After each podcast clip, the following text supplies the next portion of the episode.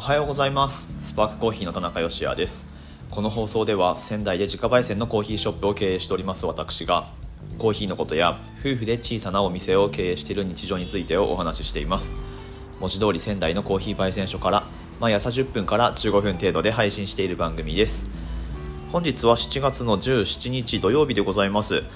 関東だけでなく東北地方もね梅雨明けしたということで、えー、なんとなく気分が晴れやかになりますけれどもまあ代わりにというかめちゃくちゃ気温が今日も上がるようでですね仙台でも31度予報僕が今見ている時点では出ているようでございます。皆様、え、熱中症対策と日差しの、え、日焼け対策ですね。これしっかりやっていただいて、え、気をつけて、えお出かお出かけを楽しんでいただきたいなと思います。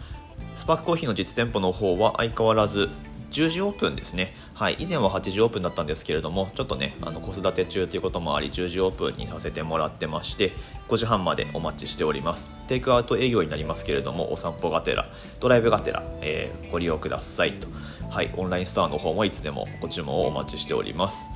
さてさて、昨日の放送はですね、あのーこのスタンド FM の方なんですけれどもごめんなさい BGM をつけるのを忘れておりました。はいなんかあれっていう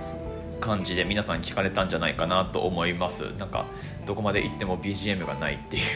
でしかも昨日はえっと、途中までお店で撮っていてで後半一番最後の部分は、え車の中で撮ったりしてたので場面も変わるしなんかあれあれっていう感じだったと思うんですけれどもすみません、えっと、ポッドキャストの方ではねあの BGM 入ってると思うんですけれどもそうあのちょっとした手違いで、えー BGM 付きの音源をですねスタンド FM の方にアップできなくってですね、はい、あの元の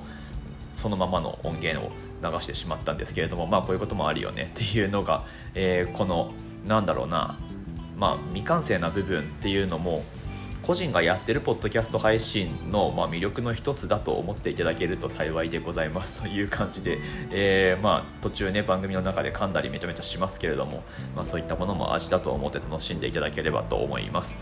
はい。で今日のお話なんですけれども土日の放送ですね、まあ、やっぱり再生回数落ちるんですよ。ただ落ちるとはいえその中で聞いてくださってる方って、まあ、やっぱり、うんと、本当に好きでこの僕の放送ですね。好きで聞いてくださってる方ばかりだと思うので土日にパーソナルな話をした方がいいのかななんてちょっと思ったりしています。なので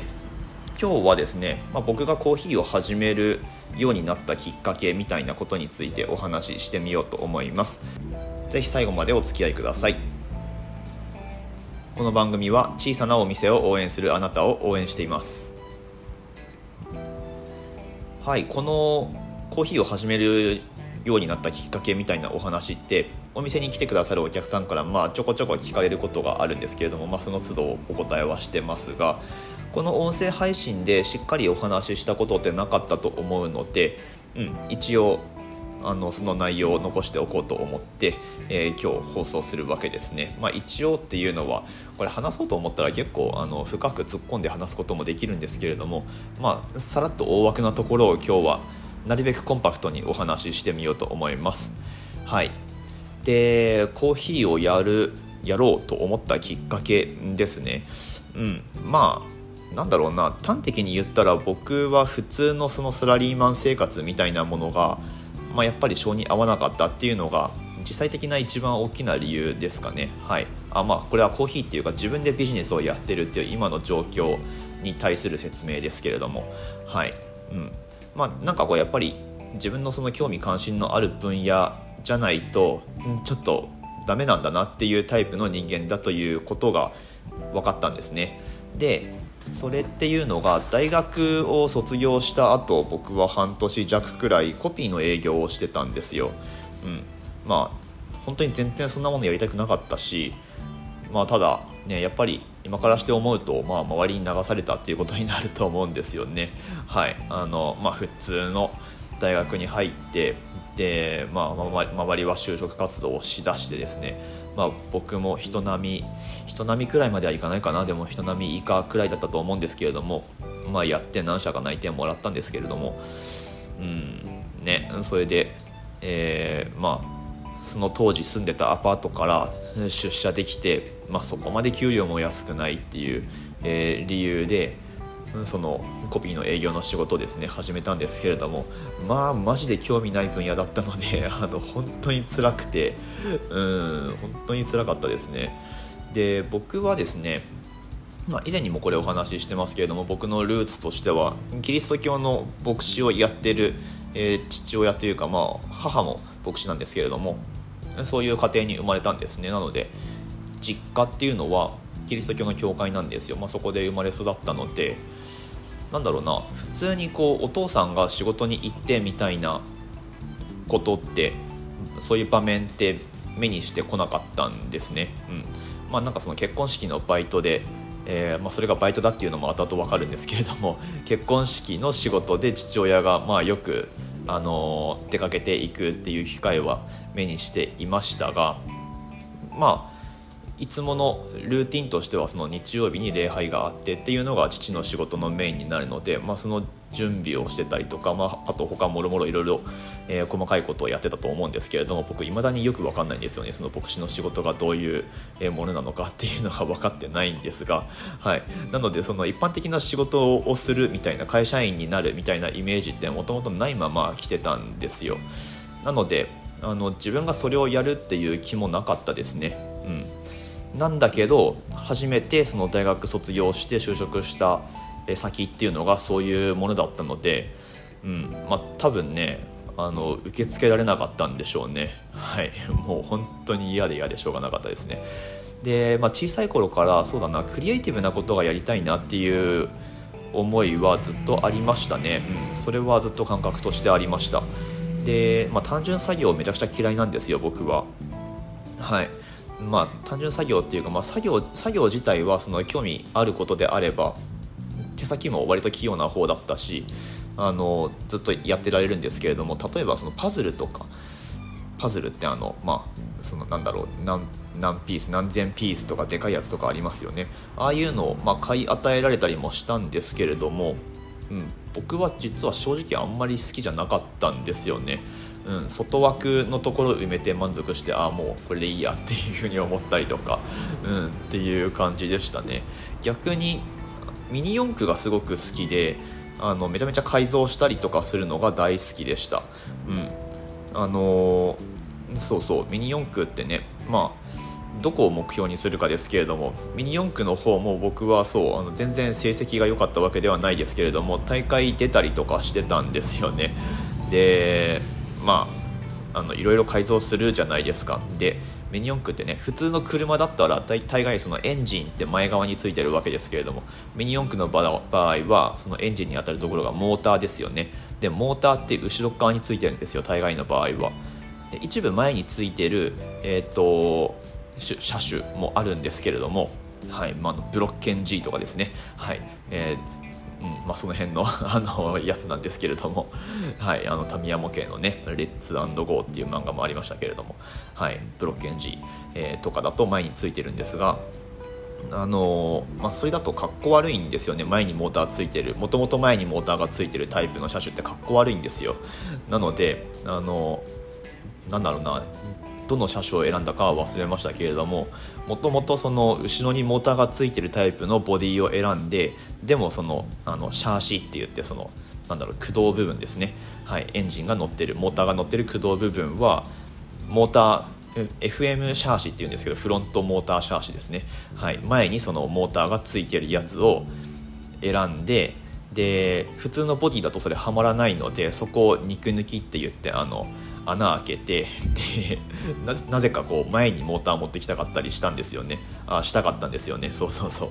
でミニ四駆の改造って本当に正解がないので、まあ、最終的にレースで勝てばいいわけですよ。なのでそのコーナリングする時に必要なそのなんだろうローラー的なものをつけたりとかあとはタイヤもなんかちょっと変えたりとかそもそもモーターを変えたりとかいろいろやるわけですね。うん。まあ、多分そこでなんだろうクリエイティビティみたいなものって培われた部分が結構あるんじゃないかなと今にしてみると思ったりしています。はい。すいません。ちょっとこの収録前にナッツ食べたりしてたんであのちょっと声が詰まりがちなんですけれども、まあ、それはどうでもいいや、はい。えー、っていう感じでクリエイティブな仕事がしたい。なんか仕事っていうか、まあ、クリエイティブなことやりたいなっていう思いがあったんですね。で大学進学する際も、うんとまあ、なんかこうあんまり深く考えてたわけじゃないんですけれども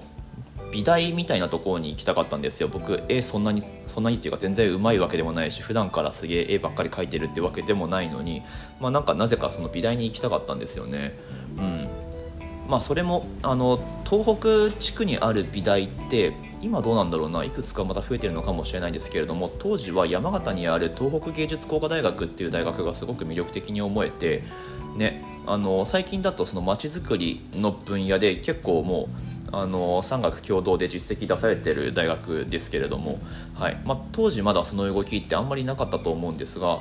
まあでもあのそこ入ってればまた違ったあの世界が広がってたのかなみたいな思いもまあなくはないですしあとは宮城県内だと宮城大学がそういうなんかそれに近いようなことをやってるんですよね。はい。あれなんだっけ？なんか面白い学部の名前ありますよね。なんだっけかな？忘れちゃいましたけれども。まあでも多分その当時の僕としてはなんかクリエイティブなことがやりたいんだけど別に絵が描けるわけでもないしで、まあ、県外の大学ってなるとちょっと資金的にも厳しいしみたいなところで、はい。まあ、あの東北学院大学っていうところの文学部英文学科の、まあ、最終的には、えー、と言語学専攻かなっていうところを卒業するわけなんですけれども、はい。まあ、それはそれでね楽しかったですしそこでなんかその英語の素養みたいなものが、えー、より一層強化されたかなっていう気はするんですけれども、うん、まあやっぱね問題はそこからですよね。就職活動なんか普通にやっちゃったっていうのが、えー、まあ今にして思うと良くなかったわけではもちろんないですけれども、はいまあ、そういうその半年間のコピーの営業すげえ嫌な仕事をし続けたし続けたわけでもないか 投げ出したんだな、はい。まあ、でもそういう経験できたっていうのも今の糧になってるとは思いますけれども、はい。まあ、当時としてはそういう、え感じだったと。えーっていうところでじゃあそのなんでコーヒーにはまるようになったのかっていうとここはさらっと話しますけれども、まあ、学生時代のうちってなんかこうやっぱこうおしゃれなことしたいんですよね。うん、なのであの仙台市内カフェがたくさんあるのでカフェ巡りみたいなことを、まあ、少ない限られたお金の中でやってたんですよ。はい、まあなのでコーヒーがもともとすごい好きだったかっていうともちろんそうではなくってどっちかっていうとカフェに行ったら自分が飲めそうなものをオーダーするのでそれはまあやっぱりお茶紅茶だったんですよね、うん、コーヒーっていうのはもうすごく苦くて、えー、自分には飲めないものっていう認識があったので、まあ、そんな感じででもおしゃれなことはしたいなのでカフェに行くみたいなことをずっとやってたんですけれどもまああのすごい衝撃的な美味しいコーヒーにその一杯に出会ったなんていう体験は実はなくってそうやってカフェに行ってるうちにいつしか紅茶だけじゃなくって、まあ、コーヒーもオーダーするように多分なっていったんですよね、うん、でその中で自分でも飲めるコーヒーがあるっていうことにだんだん気づいていったんですよ。はい。でそれは何でかってなった時にまあ、その豆の品質がどうこうとかすごい素晴らしいなんかスペシャルティーコーヒーの酸味の質がすごいフルーツみたいでみたいなものに出会ったわけではなくて多分ね焙煎でこれ変えられるんだなっていうことに気づいたんですよね。なのでコーヒーが好きになったと同時くらいで、まあ、そういうことに気づいたっていうので僕は最初から焙煎がしたかったんですよ。はい。なので、まあ、そういうカフェ巡りをしてあコーヒー面白いなって思い始めたのが、まあ、ちょうど大学えっとまあ、だいぶ後半だったと思うんですよね。4年生とかそのくらいになってようやく気づくんじゃないかな、うん。まあ、その当時からそのサンマルクカフェっていうチェーンのカフェでバイトはしてたので、うん、まあ言ったらそのコーヒー業界コーヒー業界なのかな、まあ、カフェ業界みたいなものに片足突っ込んではいたんですけれどもコーヒーっていうコーヒーそのものにあんまり興味はなくてですね、うん。まあ、その当時僕はチョコクロをひたすら焼いてましたけれども、はい、あの実際コーヒーに興味持ち始めたのは大学4年生くらいになってからですね、うん、でまあそんな思いもありつつ就職活動をして就職したのでまあ、やっぱりあのこれは自分の好きなことをやらないと多分ダメなんだろうなっていうふうに思ったんですよね。はい、で半年で就職した会社辞めてでそこからまたフリーターになるわけなんですけれどもという感じで、えー、僕のコーヒー人生が始まったわけなんですね。はいでそのクリエイティブなことっていう点で言ったら焙煎ってすごいクリエイティブだと思うんですよね。うん、あのもちろん正解はない分野ですしでまあ、自分の好きな味っていうのを焙煎である程度表現することができると。うん、でさらにそこをビジネスにしようと思ったらまたそれはお客さんのニーズとかも絡んでくるのであのまあ、一筋縄ではいかない。自分の好きなことだけやっててもダメ。っていうところが、まあ、またちょっと面白いんですよね。でそれがうまくいってるかどうかっていうのはもちろんそのセールスっていう数字で評価されるわけなので、うん。まあ、それはまあ、やっぱり面白いなっていうのと、まあ、その数字っていうのがその社会で人の役に立ってるみたいなことの表れでもあるので、うん。まあ、その辺に面白みを感じて、まあ、今に至っているっていうところですかね。はい、で競技会においても、まあ、やっぱり、まあ、僕ら競技会出てますけど競技会においても自分の好きなことだけ追求すればいいかっていうとやっぱりそれは別で、うんそのまあ、ジャッジしてくれる人っていうのが必ずいるのでその人がどういうコーヒーを求めてるかみたいなところを考えるところからスタートしないと上にはいけないわけなんですよね。はいまあ、そこがまあやっぱ面白いなっていう感じです。うん。まあ、そのクリエイティブなことをやりたいっていう気持ちと求められていることは何なのかっていうことを考えながら、まあ、それは潜在的な場合も多いですし、うん。まあ、そのバランスを取りながらやっていくっていうところに今は面白みを感じていますと、はい、いう感じですかね。なので、うん、今日のタイトルが何でしたっけ、えっと、コーヒーをやるに至ったきっかけみたいなことでしたっけ？はい。っていう感じでさらっとお話をさせていただきました、えー、いかがだったでしょうか？そんなわけでねコーヒーの焙煎っていう、まあ、自分がすごく興味のあるやりたかったことっていうのをやれていてでなおかつそれが、まあ、社会の中で人の役に立っているのであれば、まあ、こんなに嬉しいことはないですし、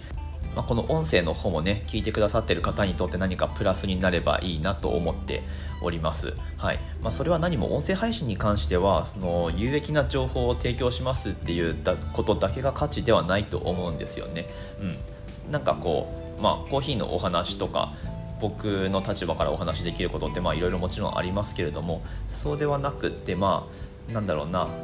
まあ、こういうちょっとパーソナルなお話も交えて、えー、放送を進めていくことで何かこうプラスに感じていただけるような、え、ものをですね提供していければいいのかなと思っています。はい本日も最後までお聴きくださいましてありがとうございます放送に対するいいねだったりコメントまたはスタンド FM の方だとレター機能というものがございまして、えー、質問ができますので何かコーヒーに関する質問とか、えー、まあ、これについてどう思いますかみたいなことがあればぜひ送ってみてくださいはい、土曜日です。素敵な週末をお過ごしください。また明日の放送でお会いしましょう。美味しいコーヒーで一日が輝く Good Coffee Sparks Your Day。スパークコーヒーの田中でした。